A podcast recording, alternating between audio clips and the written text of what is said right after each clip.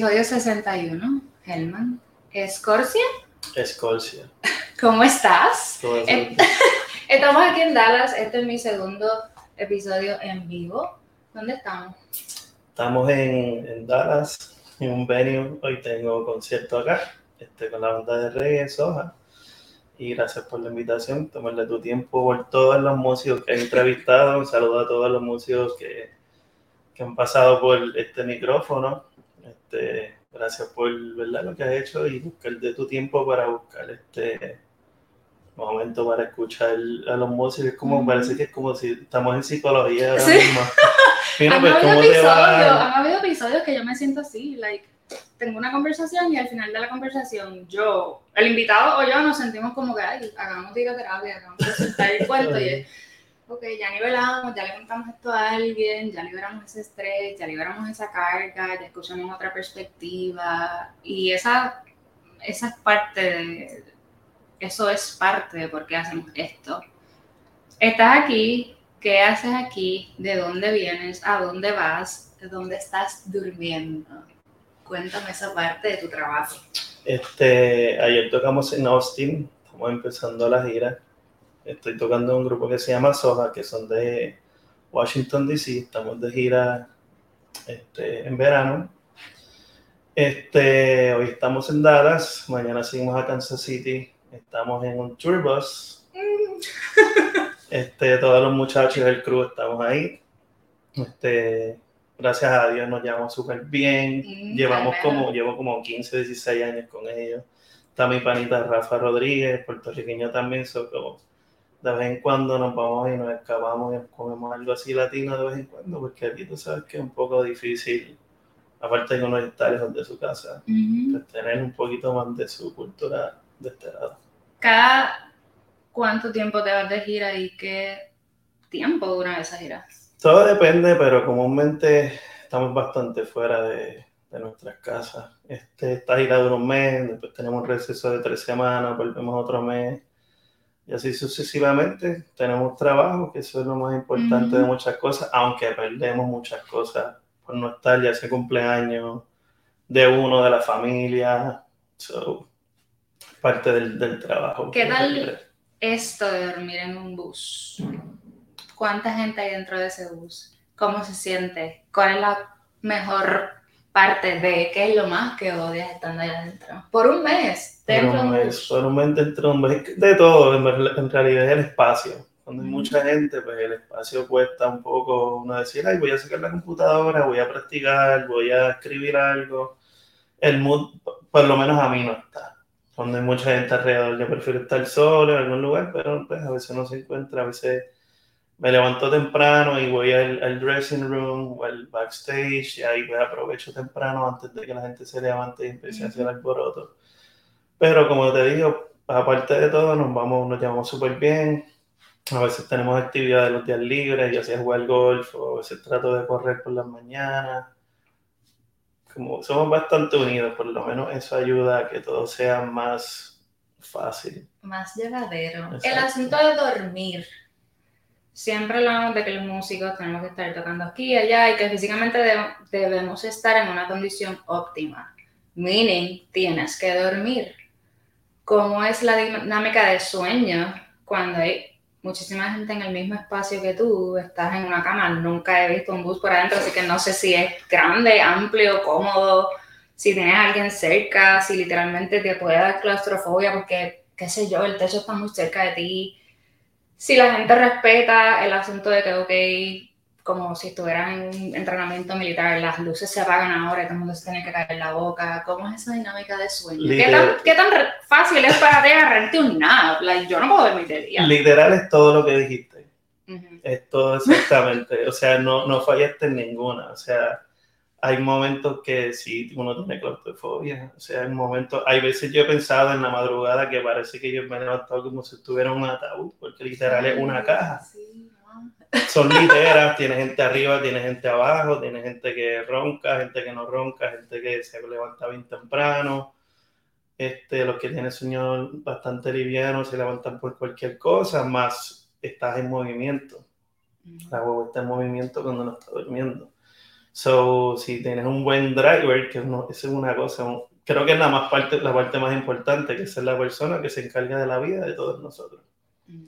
Y es la persona que tiene que pues, estar lo más descansado posible, porque a veces son ocho horas, cuatro horas, depende de las distancias. Los drivers son parte del crew o son drivers independientes que se contratan para esas giras. Exactamente, son autobuses o guaguas o turbos que se alquilan y esos alquileres vienen con su conductor. Que literal es como que llegaste el turbo y vas a empezar la gira y le dices, hola, mucho gusto el driver.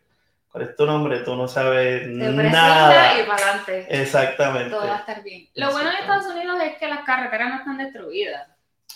Fluye de alguna manera, no sé qué sería lo peor de estar en la carretera. Bueno, la nieve, el clima, o sea, veces que nos, hemos estado en, la hueva durmiendo y de repente siente que se está moviendo porque está nevando afuera o hay mucho equipo y o las huevas se dañan, se nos han dañado las huevas muchas veces, en Europa muchas veces se nos han dañado. Este, en Europa el sistema es diferente de las guaguas, de los autobuses que llegan máximo cuatro horas y cambian los, los drivers.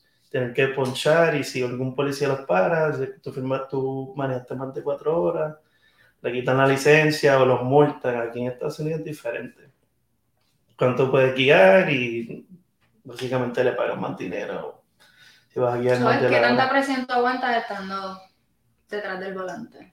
Eso está, eso está, un poco interesante. Sí, pero es bastante no fuerte. peligroso. Sí, no, por lo más, como yo digo, con tal de que yo llegue a salvo a mi casa, porque ya ni siquiera es al turbos, es a mi casa, porque uno sale y uno dura ya, pues, hoy un mes, a veces un weekend, una semana, igual con los pilotos, uno no sabe quién te está llevando. Siempre que estás de tour, exclusivamente puedes estar de tour por el asunto de la concentración y el espacio, o si de repente puedes hacer algún trabajo de grabación, componer, I don't know, estudiar. Sí, lo he hecho, de hecho, este, yo cuando, yo tengo dos ciudadanías, tengo una venezolana y una estadounidense. Una vez en una gira, a mí me yo tenía que tomar un examen para la ciudadanía y yo lo hice literal, estudié en toda la gira. ¿Ciudadanía para cuál era el examen? Para la estadounidense. He hecho muchas cosas en mira, he escrito, he compuesto, he hecho arreglos. So que siempre uno, aparte de que no es a veces el mejor espacio, pero hace tu ayuda tal vez, o me ha ayudado a mí a, a tener un enfoque, un tipo de concentración fuera de ¿verdad? lo que uno estaba acostumbrado, que era la universidad o o el, donde uno practicaba o cosas así. ¿Naciste en Venezuela? ¿Agarraste tu ciudadanía cuándo? Hace. Yo de verdad soy bien malo para los nombres y años y números, pero este, digamos hace unos 15 años. Unos 15 años tengo dos ciudadanías. ¿Tiene algún perk? ¿Tiene algo bueno tener dos ciudadanías? Sí, definitivamente. Este, el trabajo, este, la economía de donde mi país es totalmente diferente a la de acá, son como que oportunidades. ¿Has ido a Venezuela? La última vez que fui hace como unos 10 años, que de hecho fue un concierto que ya tocó allá y tocamos allá y mi familia fueron para allá con tres guaguas así, fue un revolú, una de oh Toda la familia fue para allá. Quiero que me hagas el cuento de, naciste en Venezuela, viviste en Puerto Rico, vives en Puerto Rico, no tienes ningún acento porque no te, todas las palabras que, que utilizas, el tono de tu voz, todo es súper boricua. ¿Cómo terminaste en Puerto Rico? Este, bueno, mi mamá, yo pensó que es mi superhéroe, ella hizo todo, tomó la decisión y nos llevó por X o Y razón que sea. Yo también era más pequeño. Cosas que tal vez uno a esa edad uno nunca va a entender hasta que uno va creciendo y uno ve ahora este, todo el mundo que nos abrió a cada uno de nosotros, inclusive a mi sobrino, porque si no hubiese pasado eso, no hubiesen nacido ni en Puerto Rico. Pero sí, uno dice, Ay, pues me voy para otro lugar, uno es pequeño, uno no está pendiente a esas cosas de adulto, pero ya cuando uno crece, pues uno se da cuenta lo, ¿verdad? el valor que tiene, por lo menos mi mamá, que es para mí mi superhéroe número uno. eso es algo bien importante. ¿Ella llegó a Puerto Rico en avión? En avión, sí, todos llegamos en avión y ella primero fue sola, después regresó, se llevó a mi hermana del medio, regresó otra vez y nos llevó a los tres. Somos dos hermanos, dos hermanas y yo, sí, soy el más pequeño. Pero que cuando estaba pasando tú, ah, pues fue de viaje, ah, pues me toca ir de viaje. Sí, no entendía la no magnitud del entendía. asunto. Exactamente. ¿Ella literalmente estaba escapando de la situación política del país? ¿O simplemente quería un cambio de vida? Sí, eran todas, todas las anteriores, porque cuando nosotros, todavía yo estaba en, vivíamos en Venezuela, vivíamos en Petal, en las torres, ahí de, en Caracas. Este, Hugo Chávez le hace un golpe de estado al presidente en aquel momento, o que ahí, o sea, nosotros veíamos tanques de guerra y tiros a caja, o sea, era un literal un golpe de estado. Para ese tiempo un avión rompió la barrera de sonido, mi hermana estaba en la ventana, vivimos en un piso 10 y mi hermana de aquí llegó al armario. Wow. De tanta, o sea, era una guerra, literal. Y igual uno pequeño, ah, mira, qué sé yo, pero la cosa era bastante seria. Entonces esa era una de las razones también. ¿En qué grado estabas cuando llegaste a Puerto Rico? Eh, establecido como que completamente en séptimo grado, porque fueron diferentes transiciones, o sea, nosotros, nosotros nos hemos mudado muchas veces, así que cuando finalmente establecido que no volvimos por un buen rato, fue en séptimo grado, no sé qué uno tiene ahí en séptimo, pero... Como 13. como Ajá, 13 años. ok, por ahí. Cuando empiezas a vivir, tienes 13 años, estás en séptimo grado, es ahí cuando entras a libre de música. Exactamente. Libre de música de Torrey hasta el 2003. ¿Por qué saxofón? Este, mi papá siempre fue como que el prim- para mí la primera persona que yo vi en la música, porque pues las reuniones, mi familia es bastante grande. Y entonces pues mi papá a cierta hora agarraba la guitarra y empezaba a cantar mucho bolero y cosas así. Y cuando ya todo el mundo se iba a dormir, pues yo me levantaba temprano, porque Ujú. otra gente se acuesta más tarde. Y pues yo oía la guitarra y la agarraba. Y cool. Y mi papá escuchaba mucho, mucha música, Kenny G o etcétera. Y a mí me gustaban los Simpsons, o también pues, me, me gusta mucho Lisa Simpson y el, y el doncito que tocaba en el puente. Y cuando voy a la libre, siempre te piden una audición, tienes que escribir con el instrumento primario que quieres. Le digo a mi papá, mira, voy a agarrar guitarra, porque es lo más cerca que yo sé. Y me dijo, no agarre guitarra, agarra saxofón, porque hay muchos guitarristas por ahí ya. Pero M aquí, M aquí, tú sabes. Terminas la libre. ¿Cómo te fue en la libre siendo un niño venezolano acá de llegar a la isla, entrando en el sistema de educación pública? ¿Cómo me fue en la libre? Me fue súper bien. Era Era como había muchos brincos ya que tenía desde pequeño, ir y volver, pero la libre fue bastante como que única porque ya, en, ya tener música ya era como que mi parte de identidad, como que me llamaba la música. Y ya para mí esa parte fue bastante fácil, en el sentido de que me, me encanta la música. ¿Y te costó adaptarte a la cultura? Es bien parecida, este, para aquellos momentos no había tanta diversidad de, por ejemplo, vas a la esquina y compras el, una harina pan, que es donde se hace la arepa en Venezuela. Ahora es más accesible, antes no. Pero sí, es bastante similar, somos vecinos, el Caribe está ahí, hay tambores, hay salsa. Este, ¿Sabes hacer arepa? este, fíjate, eso es, lo, eso es lo único que no me sale, mano. Y a mí me salen otras cosas, pero la arepa no.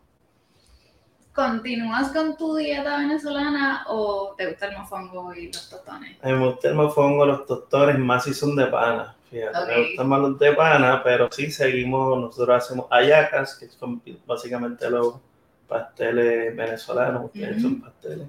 Proceso diferente, siempre tratamos de mantener la cultura igual, mi mamá, o sea, crecimos juntos, un núcleo pequeño, somos cuatro, ahora tenemos un sobrino, pero sí, man- man- mantenemos nuestro núcleo cultural de donde venimos todavía.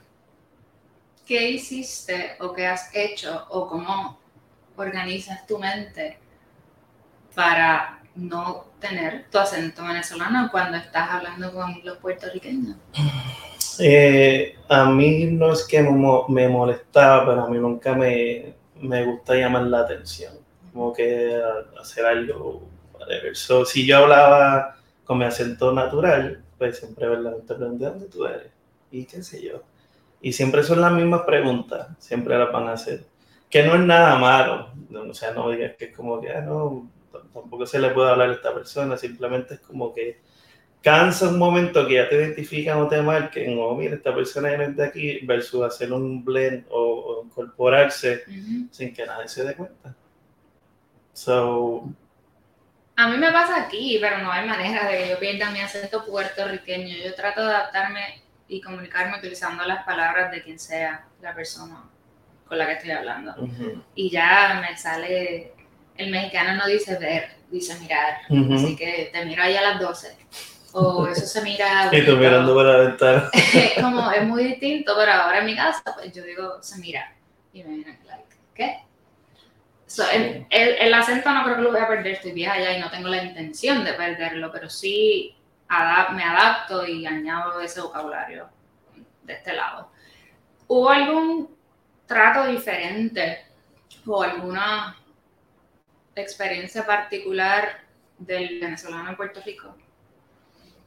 Eh, fíjate, no, por, por ejemplo, no es que yo no diga que Puerto Rico es importante para mí, Puerto Rico es súper importante para todos. Que yo me considero también corazón en mí, parte de mi puertorriqueño, claro. O sea, eso no, no, no quita por yo haber nacido en otro lugar, al contrario, Puerto Rico siempre ha sido para mí como si yo hubiese nacido ahí. Definitivamente. Pero la identidad venezolana vive. Sí, sí, vive, y especialmente como todo, en los deportes o en la comida. Yo sé, mis panas puertorriqueños, cuando juega Venezuela y Puerto Rico, vamos todo el para allá, y yo con mi camisa de Venezuela, y yo con la de ellos, o sea, siempre, siempre la pasamos bien, o sea, no, no hay manera. Especialmente en los deportes, mis amigos, mi mamá les hace arepa a mis amigos y, y pregunta, mire, ¿y mi arepa? Le dicen, me pregunto yo, no, tienes que visitar a mi mamá, esto no es un delivery ni nada de eso, tú sabes. Me encanta. Te conozco porque estudiaste en el conservatorio. Estábamos hablando antes de empezar a grabar que yo entré un año antes de que tú te fueras. ¿Cómo fue la dinámica? ¿Cómo fue tu vida en el conservatorio? ¿Qué tal el bachillerato? ¿Qué fue lo que estudiaste? ¿Con quién estudiaste? ¿Qué te regaló? ¿Qué te quitó el conservatorio? Eh, bueno, no me, me, puso más caras tal vez, pero Pero fue, es, una, como una transición, ¿no? Ya cuando uno sale de, de, cuarto año de universidad, pues uno tiene que estar, tratar de madurar lo más posible y concentrarte en lo que uno quiere en el futuro. Esa transición me ayudó mucho la libre de música porque en 12 yo me la pasaba practicando mucho porque quería entrar y estudiar una sonata para poder entrar, etcétera, etcétera. Y esa transición me ayudó a entrar al primer año en el conservatorio. Y. Con, en saxofón clásico. En saxofón clásico. Míralo, ¿quién diría? Ajá. Entré como saxofón clásico, me pasaron a saxofón clásico como performance, pero decidí entrar por educación musical. Pues pensando en el futuro, yo voy a estar tocando toda mi vida, y mejor voy a ser maestro y, salgo de eso. Este, en fin, este, llegó el departamento de jazz y música caribeña y enseguida me cambié. Como que me gustó educar bastante, eduqué tres, tres años en la Escuela de Bellas Artes de Manatí, que aprendí un montón a dirigir la banda y etcétera, y con nenes, estudiantes.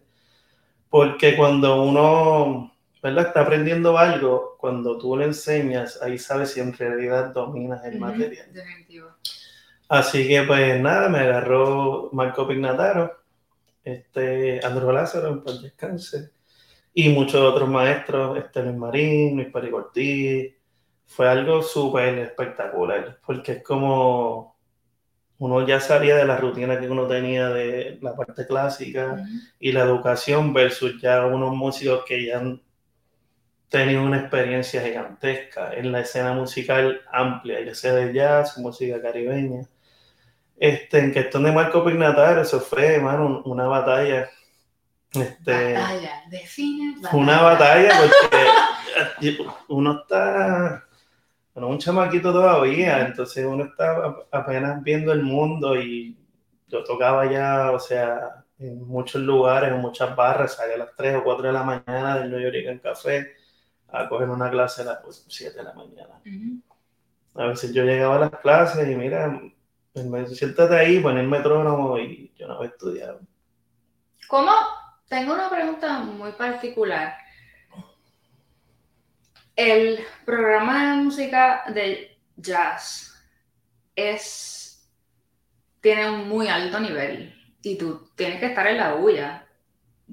Tú me pones en el conservatorio, yo estudié flauta, música clásica, tú me tiras a un bachillerato en jazz y yo caigo de cabeza y me tropeo a la segunda semana. ¿Cómo tú pudiste transicionar en el saxofón? Inicialmente hiciste eh, saxofón clásico, educación y luego te tiran. No te tiraron, tú lo escogiste. Yo lo escogí. Pero ¿cómo fue esa transición de saxofón clásico a ahora todo esto, tú sabes, modos y grados y vainas?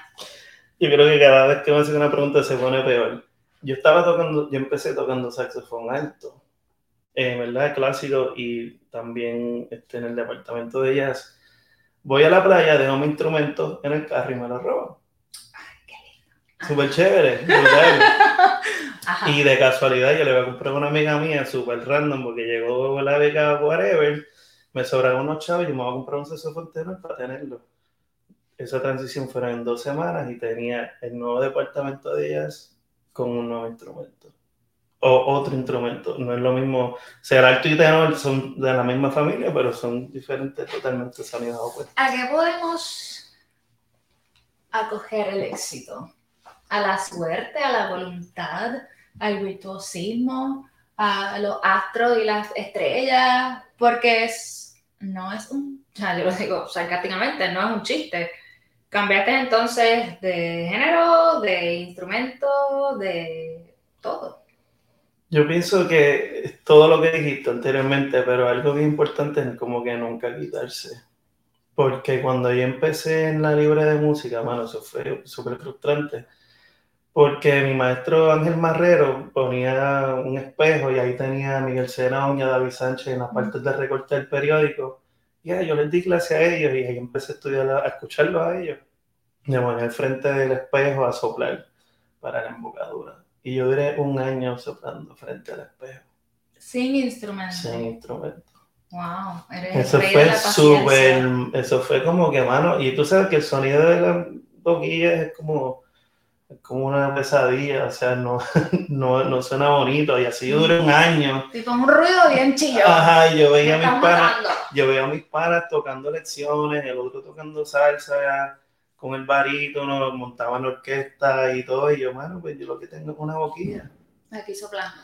Y de repente como que esas cosas pues me ayudaron como que a nunca quitarme, a seguir yo mismo conocerme, superarme, a preguntar y aprender. Y en fin, ¿verdad? En, cuarto año yo terminé todos los libros y eh, estaba estudiando una sonata y entonces en el conservatorio pues llegaba, ¿verdad? Esas transiciones no llegaba, no estudiaba y mi maestro me agarraba, mira, ¿verdad? ¿Qué vas a hacer con tu vida?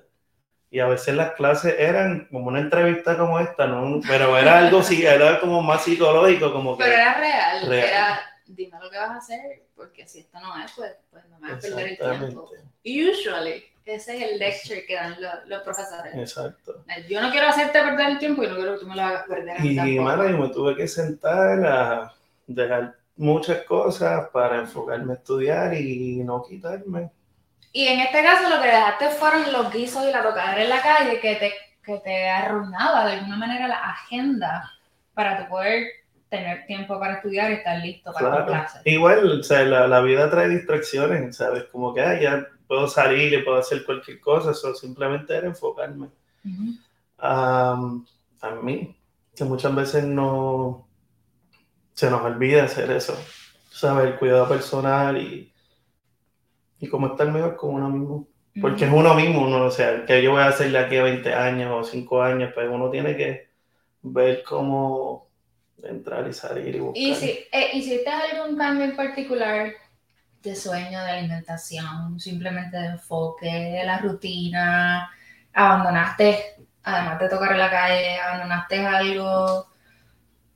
¿Hubo, hubo mucha resistencia de tu parte intentando transicionar y evolucionar y enfocarte en ti? ¿Cómo se dio esa dinámica? Mm, simplemente como un switch, en verdad, no, no fue, sí, es como simplemente cuando uno en realidad decide qué es lo que uno quiere hacer y saber que no es fácil y saber que vas a ti, tú, yo pienso que no hay nadie que te pueda detener, no, hay mucho que preguntar. Si ya tienes dudas tú mismo, pues ahí pues mira, pues piénsalo bien. Pero cuando ya uno toma la decisión, yo por lo menos, mira, esta es la decisión, ahí es, esa es la única manera, vamos a hacerlo. Así que todos los lectures del maestro funcionaron. Hasta ahora. Terminaste el bachillerato en cuatro años, en cinco años, en diez años, eh, te colgaste en arreglo. Fíjate, Ricardo Pons este, fue una de las clases más difíciles, pero pasé la clase. Este, al cambiarme de, ¿verdad? de clásico de educación a jazz, fueron cinco años. Y sí, me gradué con, fuimos la primera graduación del departamento de jazz, que fuimos cuatro. Eduardo Saya, Mario Pereira, Jesús Fare y yo. ¿Qué pasa después que te gradúas? Este, el último semestre del conservatorio, este, Rafael Rodríguez, que tocaba con, con y también se iba de gira con, con y Souya, se iban de gira, finalmente Souya llaman a Rafa para hacer una gira. Necesitaban un instrumento de viento en el reggae, que es bastante común, y ellos no tenían. Y le dicen a Rafa, mira, necesitamos un saxofonista este, para que vayan a ir a Hawái con nosotros, vamos a hacer esto y bla, bla, les vamos a pagar todo y Rafa me llama y dije, mano, este es mi último semestre, este es mi último es mi recital, literal, yo ya había pasado lo peor de todo, desde séptimo grado hasta ese último año de, de universidad, último semestre de universidad, porque finalmente solamente tengo que practicar mi instrumento, hacer el concierto, etc. Le dije, mano, Rafa, se escucha como como si fuera embuste, ¿me entiendes? Como que esa, esas oportunidades no llegan, o, o sea, es imposible. Le dije, Rafa, dame cuatro días porque en verdad no sé. A José cerrado te digo que sí, pero en verdad no sé. Este, lo llamé y le dije, mira, Rafa, en verdad no lo voy a hacer. Yo voy a terminar este, mi recital. Este, terminé en junio, me gradué en junio 8, yo creo que fue. Este, y de hecho, pues, al decir que no, Mario Castro entra con esa parte. Entra, se fue con Rafa, Rafa se fue y Mario Castro se fueron. Este, son dos divisiones aparte. Esas decisiones son tan importantes porque pueden marcar o van a marcar, no importa la decisión que tomaste, van a marcar algo muy importante. So, yo me quedo, termino, Rafa se va con Mario Castro. Y me gradué y como 10 días después o una semana después, Mario se tenía que ir a Berkeley. Y pues mira, pues el man ya se graduó. Y pues mira, pues no fuimos. Ahora. Ahora no fuimos. Hasta el sol de hoy, que han pasado 15, 16 años, ¿qué pasa? Cuando Rafa también, literal, él no puede, él deja la universidad. Cuando yo entro, Rafa quiere terminar su universidad. So, literal fue un switch natural de decisiones. Mientras él, cogía el guiso, lo aguantaba, yo terminé de estudiar. Cuando yo vuelvo o empiezo con el grupo, este, Rafa Dura como que me enseña, mira, esto es lo que hay que hacer, etcétera, etcétera, y mandamos a varios diferentes sustitutos este, con Soja, y Rafa regresa al conservatorio termina su bachillerato en composición y después nos volvimos a encontrar. ¿Te arrepentiste en algún momento, justo antes del recital, estás como que... Porque son unas transiciones y son unas etapas bien estresantes. Y ahí uno piensa todo y uno dice, ¿qué hago aquí? ¿Por qué yo hice esto? ¿Por qué estudié música? Y no sé, todas las preguntas de la vida. y todas las crisis existenciales llegan en ese preciso momento. Cuando estaba acercándose al asunto del pre-recital o de la graduación o de la tensión, decía, ah, mujer de Hawái. ¿O no? Nunca. Yo siempre dije como que cuando tomo una decisión, esa es. No puedo como que pensar que hubiera pasado porque no vale la pena. Pensar que hubiese pasado si hubiese no hubiese tampoco pasado lo que te pasó por tomar la decisión. Para mí lo más importante era demostrarme a mí mismo que sí, en verdad quería este, seguir en la música, porque ya estoy en performance, tú sabes. Eh, hay muchos instrumentistas allá, o sea, naturales, o sea, nacen con el instrumento. Yo nací con una guitarra y terminé soplando una boquilla por un año, ¿me entiendes? Son totalmente dos cosas diferentes. Y aparte de eso, siempre, por ejemplo, mi, ¿verdad? mi guía, mi mamá y mi papá, no, deberían estudiar otras cosas, como siempre pasa.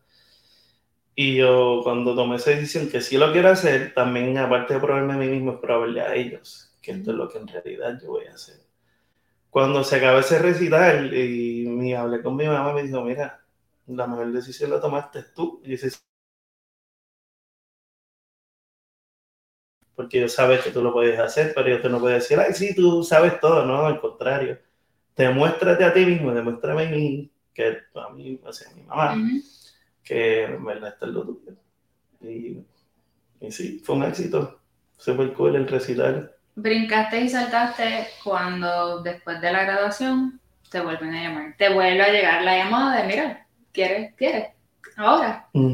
Dijiste sí sin pensarlo, dijiste sí, lo celebraste ¿Sentiste algún, como alguna tranquilidad? ¿Lo recibiste como una señal de que, ah, ves, que la vida está alineada y que si tomo las decisiones, puedo confiar en mí mismo sobre las decisiones que estoy tomando porque las cosas se alinean y me llegan?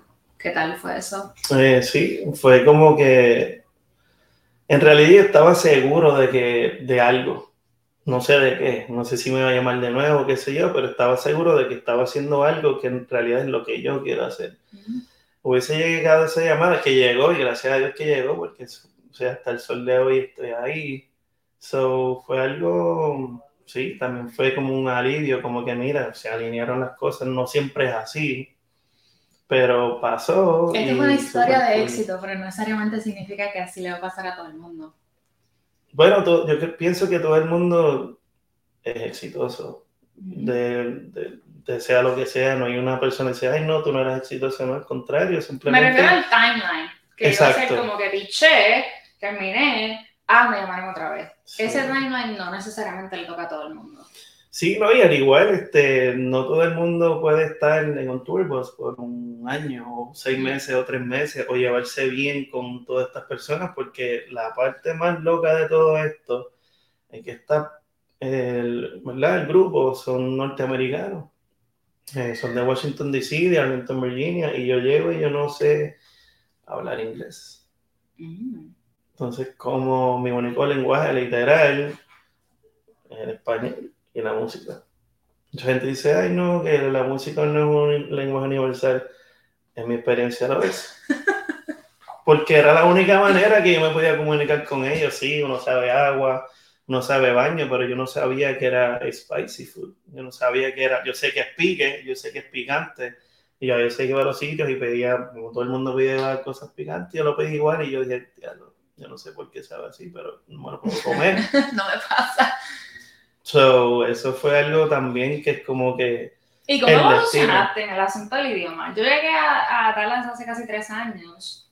Yo entendía todo, leía todo, escribía, pero el asunto de comunicarme verbalmente, al sol de hoy, tres años después, ya no meto tanto las patas y ya mi verbo está en su lugar, pero me cuesta. Y no, no significa que no me ponga nerviosa. Y también me pasa muchísimo que digo de menos. Tengo tanto que decir que no puedo organizar mis pensamientos y, ok, and that's that. That's fine, oh, we'll do. y ahí lo corto. Y de igual manera me cuesta muchísimo comunicarme en ocasiones porque es que no sé cómo decirte todo esto, toda baba que te quiero Mm. decir porque el puertorriqueño nosotros si le seguimos añadiendo adjetivos y nos seguimos regodeando y queremos seguir poniéndolo el- y el americano es tan corto y preciso que si te extiendes en la oración pierden la noción de lo que está pasando Ujú. o tienes que tener cuidado porque eres considerado como que you're oversharing, estás compartiendo cosas que son personales y no necesariamente- necesariamente tienes que estar hablando aquí. Entonces, ¿cómo pudiste tú transicionar a no sé inglés? Tengo que agregar porque este es mi equipo de trabajo. Sí, no, en realidad es como, yo sé que es tal, porque, ¿verdad? Obviamente yo te digo, ahora estamos en Turbos, pero antes estábamos en una piscicorre. Así que, empe- que yo llegué a la voz, bueno, todo como que, ay, de repente sí, Sí, salí del conservatorio, estuve en Turbos, no. Estábamos en una piscicorre, literal, como el equipo ahí metido, y entonces, ¿verdad? Las piscicorres tienen dos atrás y una y estamos así todos, y yo no entiendo nada de lo que están hablando. ¿Qué pasa? Tengo algo que me ayuda mucho, que es escuchar, y de escuchar el ritmo, el tono, con las palabras me ayuda mucho a entender, me ayuda mucho a entender leer, me ayuda mucho a entender este, similitudes de palabras, con nombres, palabras y nombres. Y lo más importante, el negocio. Tú tienes que saber en algún momento cómo tú te mercadeas o cómo tú, cuál es tu precio. No es lo mismo tú no saber cómo se dice un número en inglés o cuando te lo dicen versus como que esto no me cuadra. No digo que me pase, pero es algo que uno tiene que aprender lo más rápido posible porque llega un momento en la vida de uno que sí, ya no, la pasión y está chévere y me encanta la música y me encanta viajar, pero para mí ahora ya es más una responsabilidad de lo que uno hace, porque ya la familia de uno hizo por uno todo y ahora le toca a uno a cuidar de todos los demás. So, no es como que, ay, estoy aquí por, ¿verdad? Estar, no, también uno quiere tener su futuro y uno también quiere que la familia de uno esté bien, porque son, aparte de que son diferentes generaciones, uno parte de sentirse responsable, de agradecer de lo que uno, a donde uno está, a donde uno llegó. So, eso es algo que más rápido me dan ganas de aprender. Pero fue de manera autodidacta y orgánica, si le podemos llamar. Sí, también el examen de, ¿verdad? de la ciudadanía me ayudó mucho. Eran 100 preguntas y de esas 100 preguntas te preguntan 10 y 5 son verbales y 5 escritas. So, eso son cosas importantísimas que no me puedo colgar. O sea, no me puedo colgar. Son oportunidades que... Esa oportunidad duró 10 años para agarrar un examen. Y tuvimos una bendición brutal una suerte brutal porque mi mamá y yo la agarramos a la misma vez. Mi mamá sí que no habla inglés. Y lo agarramos ahí al lado, hecho súper cool. Los dos lo pasamos, los dos lo pasamos Había como que, cool. ok, estamos aquí, estamos juntos, Ajá, todo está bien, y era todo como sí, que- fluye, todo va a exacto. estar bien. Exacto, básicamente. No mames al lado, usted no, te dicen este, el gobierno federal, mira, lo chotearon ahí la pregunta 3 o algo así. Oye, pero sí, sí funciona sentir como ese support de, ah, no estamos solos, ah, mi hijo está aquí, yo estoy aquí, estudiamos, porque yo estoy segura que debe haber estudiado igualmente. So, maybe Sí. estar, que tú hubieras estado ahí con ella fue como que un tranquilizante. ¿no? Claro, Ah, ok, todo va a estar bien, fluye. claro, al igual que, no, como te digo, nosotros llegamos los cuatro nada más. No es como que "Ay, vamos para la casa del tío, vamos a la casa de mi abuela, o sea, no, hay que tomar un avión y tampoco nosotros tenemos la, la, la- los chavos para, "Ay, vamos al weekend para ir y viramos, o sea, no se podía. Tú eres bendecido, aunque te lo has ganado, de poder vivir de la música. Vives de lo que amas, vives de lo que te gusta, vives de lo que estudiaste. Ya llevas 15 años con la misma banda, has tenido todo tipo de experiencias de grandes venues, de vivir en un bus, de viajar en avión o de estar en piscicorre. Han habido momentos en donde nada está pasando y tengo el saxofón guardado y de repente hay que hacer lo que se tenga que hacer. Claro, definitivo, mejor ejemplo, la pandemia. Es como que se fue el pic de todo el mundo entero. Este, donde básicamente el mundo se puso más sano que nunca porque ninguno de los humanos estaban dañando, ¿me entiendes? Ujú. El ambiente. So, ahí pasaron muchas cosas. Yo y, y mi gran brother Andrés Quino este, hicimos como que landscaping, empezamos a cortar grama a los vecinos, él tenía otras cosas. Yo fui a una compañía a trabajar este, en el almacén, iba y pintaba. En verdad es algo bien difícil decirlo, pero sí, mucha gente falleció y tuvieron muchas cosas en contra. Pero en realidad que lamento mucho que haya pasado eso a esas personas, pero en realidad eso ayuda mucho al espacio, de tener un tiempo para uno sin estar en una guagua o sin la gente ir al trabajo, sin estar en el tapón, eso fue algo que en verdad fue de bastante beneficio. Para la calma, el espacio y yo por lo menos de la música necesitaba un break también. ¿Te desconectaste completamente? Like, ¿No estabas practicando? ¿No hacías nada musical? ¿O sí? De vez en cuando. Este, en verdad, cogí un break súper sólido, pero la música es como que llega un momento que me llama y no hay break, tengo que coger esa llamada.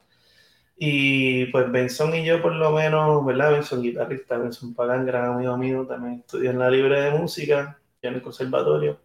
Eh, nos dio esta idea, empezamos a hablar y hacer videos a dúo.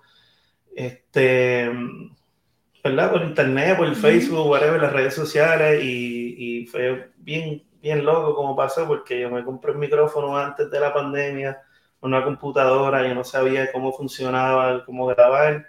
Llegó la pandemia, habló con Benson y hacíamos dos canciones a la semana. Benson decía, ah, mira esta canción, yo no conocía la canción.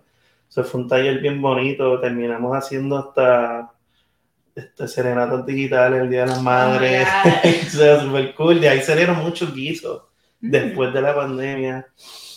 Este, también en esos tiempos me saqué una certificación para inspeccionar casas también. So, cogí unos exámenes y qué sé yo. ¿En inglés? En inglés. Oh, míralo. ¿Desde, cuándo, ¿Desde cuándo sientes que dominas el inglés y que no es un problema? Eh, siento que necesito aprender un montón todavía, pero por lo menos nadie me puede coger de, de, este, de, por decirlo así. Puedo entender, puedo escucharlo y... Pero no bueno, estudiaste, agarraste los exámenes, tuviste la certificación y generaste dinero sobre de eso. Exacto. Todo debe estar bien. Sí, por ahora todo va bien. en todas las redes sociales fluyes, has evolucionado con eso, se te da bien, te cuesta. Con las redes sociales, ¿cómo me va conmigo? Eh, no me gustan. Cada vez me gustan menos. Este, uno invierte mucho tiempo en algo que no llega a ningún lado. Si uno invirtiera ese tiempo, y todavía no digo, o sea, no, yo, malgasto mucho el tiempo en las redes sociales, uno ve las redes sociales todos los días. Pero es algo que, no sé, uno de malgasta mucho el tiempo y tal vez ese tiempo uno lo puede utilizar para aprender tal vez otro idioma o cualquier otra cosa, es mejor. Sí, la, el negocio, el comercio ha cambiado, todo es por redes sociales, ya no hay flyer, es mejor, se salva menos, ¿verdad? Se recicla más, no hay tanto papel o póster. este, es diferente manera, el mundo ha cambiado, so, ayuda, ayuda muchas cosas, pero pienso que ahora mismo ayuda menos de lo que ayudaba antes.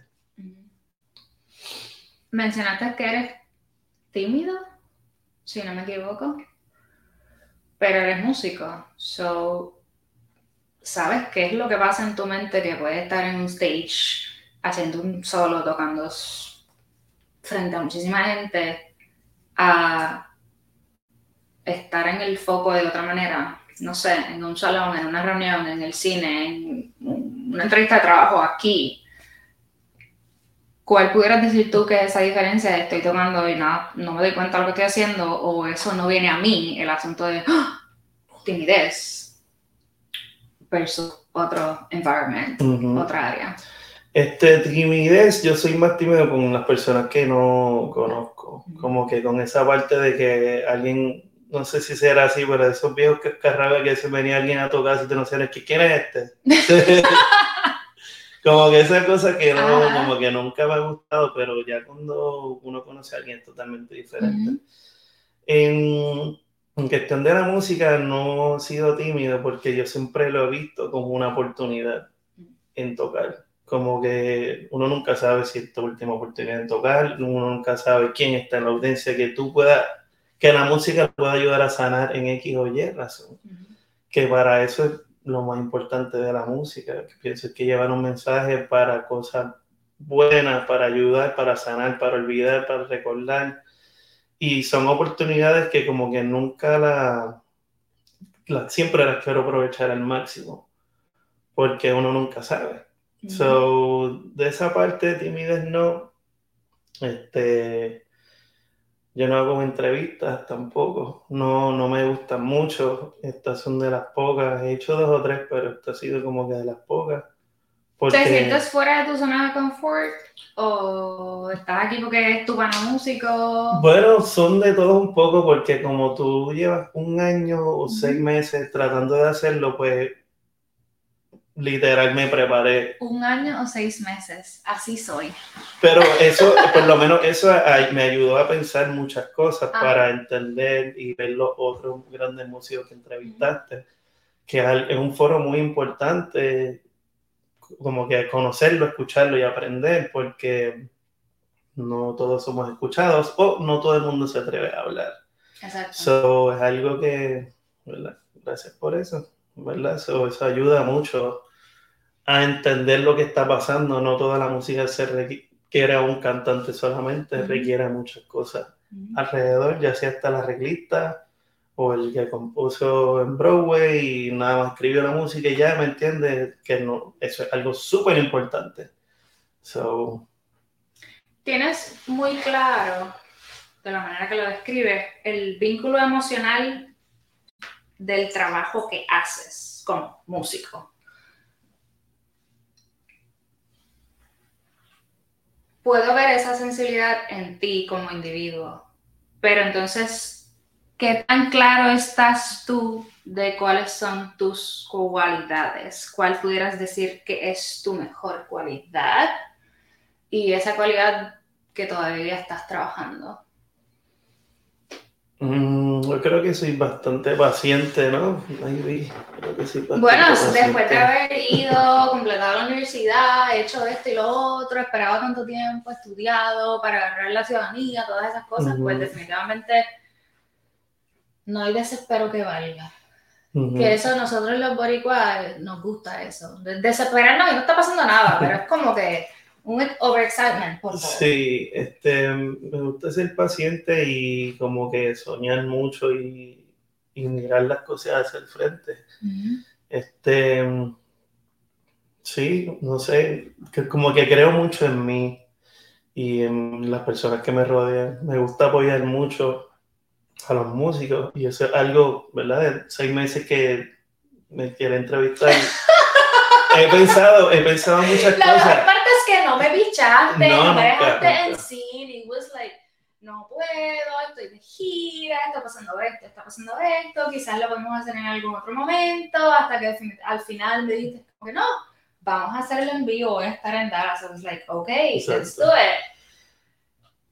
La, esa seguridad y esa paciencia que te define y te destaca, que hay del otro lado que es esa cosa que todavía, con la que todavía trabajas y que tú mismo le sigues dando amor para evolucionar o mejorar en esa otra área? Eh, mi propio, un disco mío, digamos que ese sería, oh. digamos que eso sería lo más difícil que me ha costado. ¿Y por qué? No tengo la menor idea, pero te puedo decir, por ejemplo, yo como sea, muchos saxofonistas que tienen sus discos, los admiro mucho porque es como que, ah, mira uno, ahí mira, tengo otro, y yo es como que puedo escribir para mucha gente y de repente voy a escribir algo y...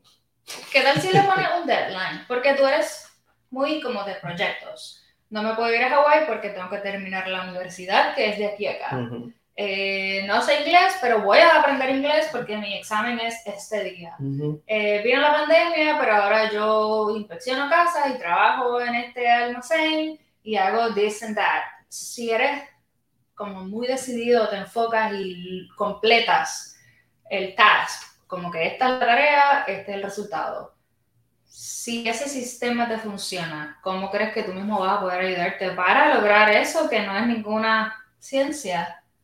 porque eres músico, llevas toda la vida tocando, tienes todos los amigos del mundo que pueden colaborar para estar en tu disco. ¿Cómo, ¿Qué vamos a hacer? ¿Le vas a Ya, un deadline? ya, tiene, un- ya tiene un deadline, ya empecé a hacerlo. Este, lo que más me costó era qué hacer. Eh, Porque hay tanto que no me puedo enfocar. No, no, yo digo tanto que hacer en, en- en una grabación. O sea, hay tantas cosas pasando, tanta música pasando, Ujú.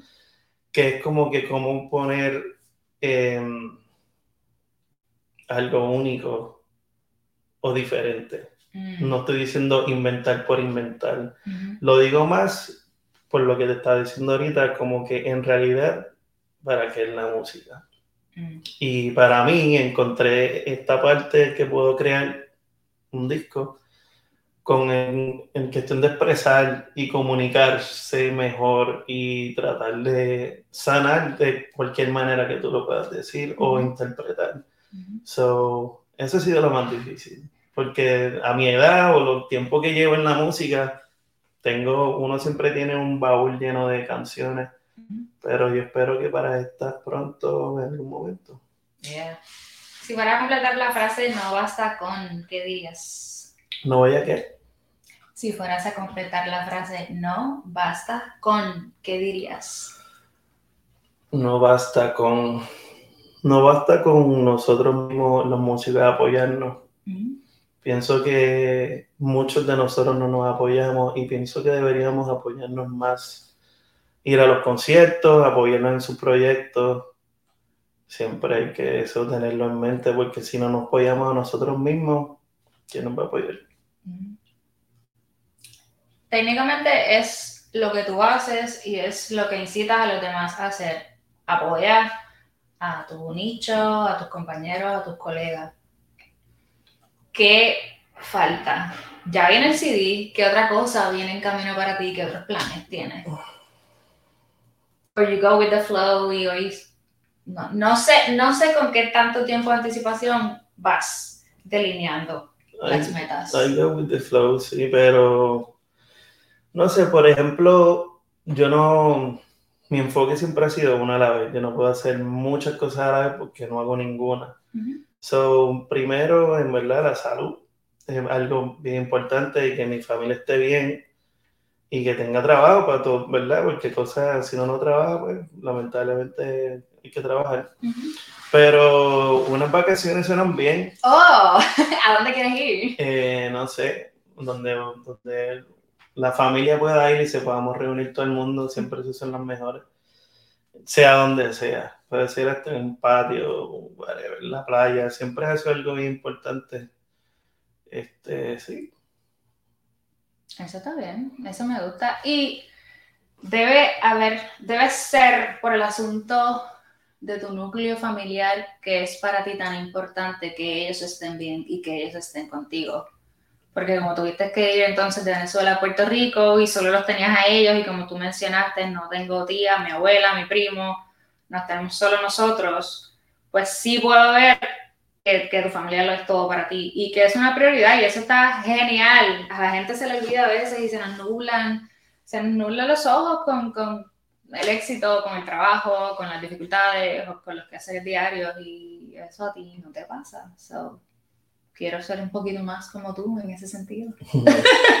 sí, no, eso ha sido bien, bien importante. Este, mi mamá siempre dice, yo siempre estoy en primera fila y eso siempre es así. O sea, es una bendición. Mi mamá, a nosotros nos nominaron tres veces para un Grammy y mi mamá dijo, esta vez se la van a llevar y no lo llevamos.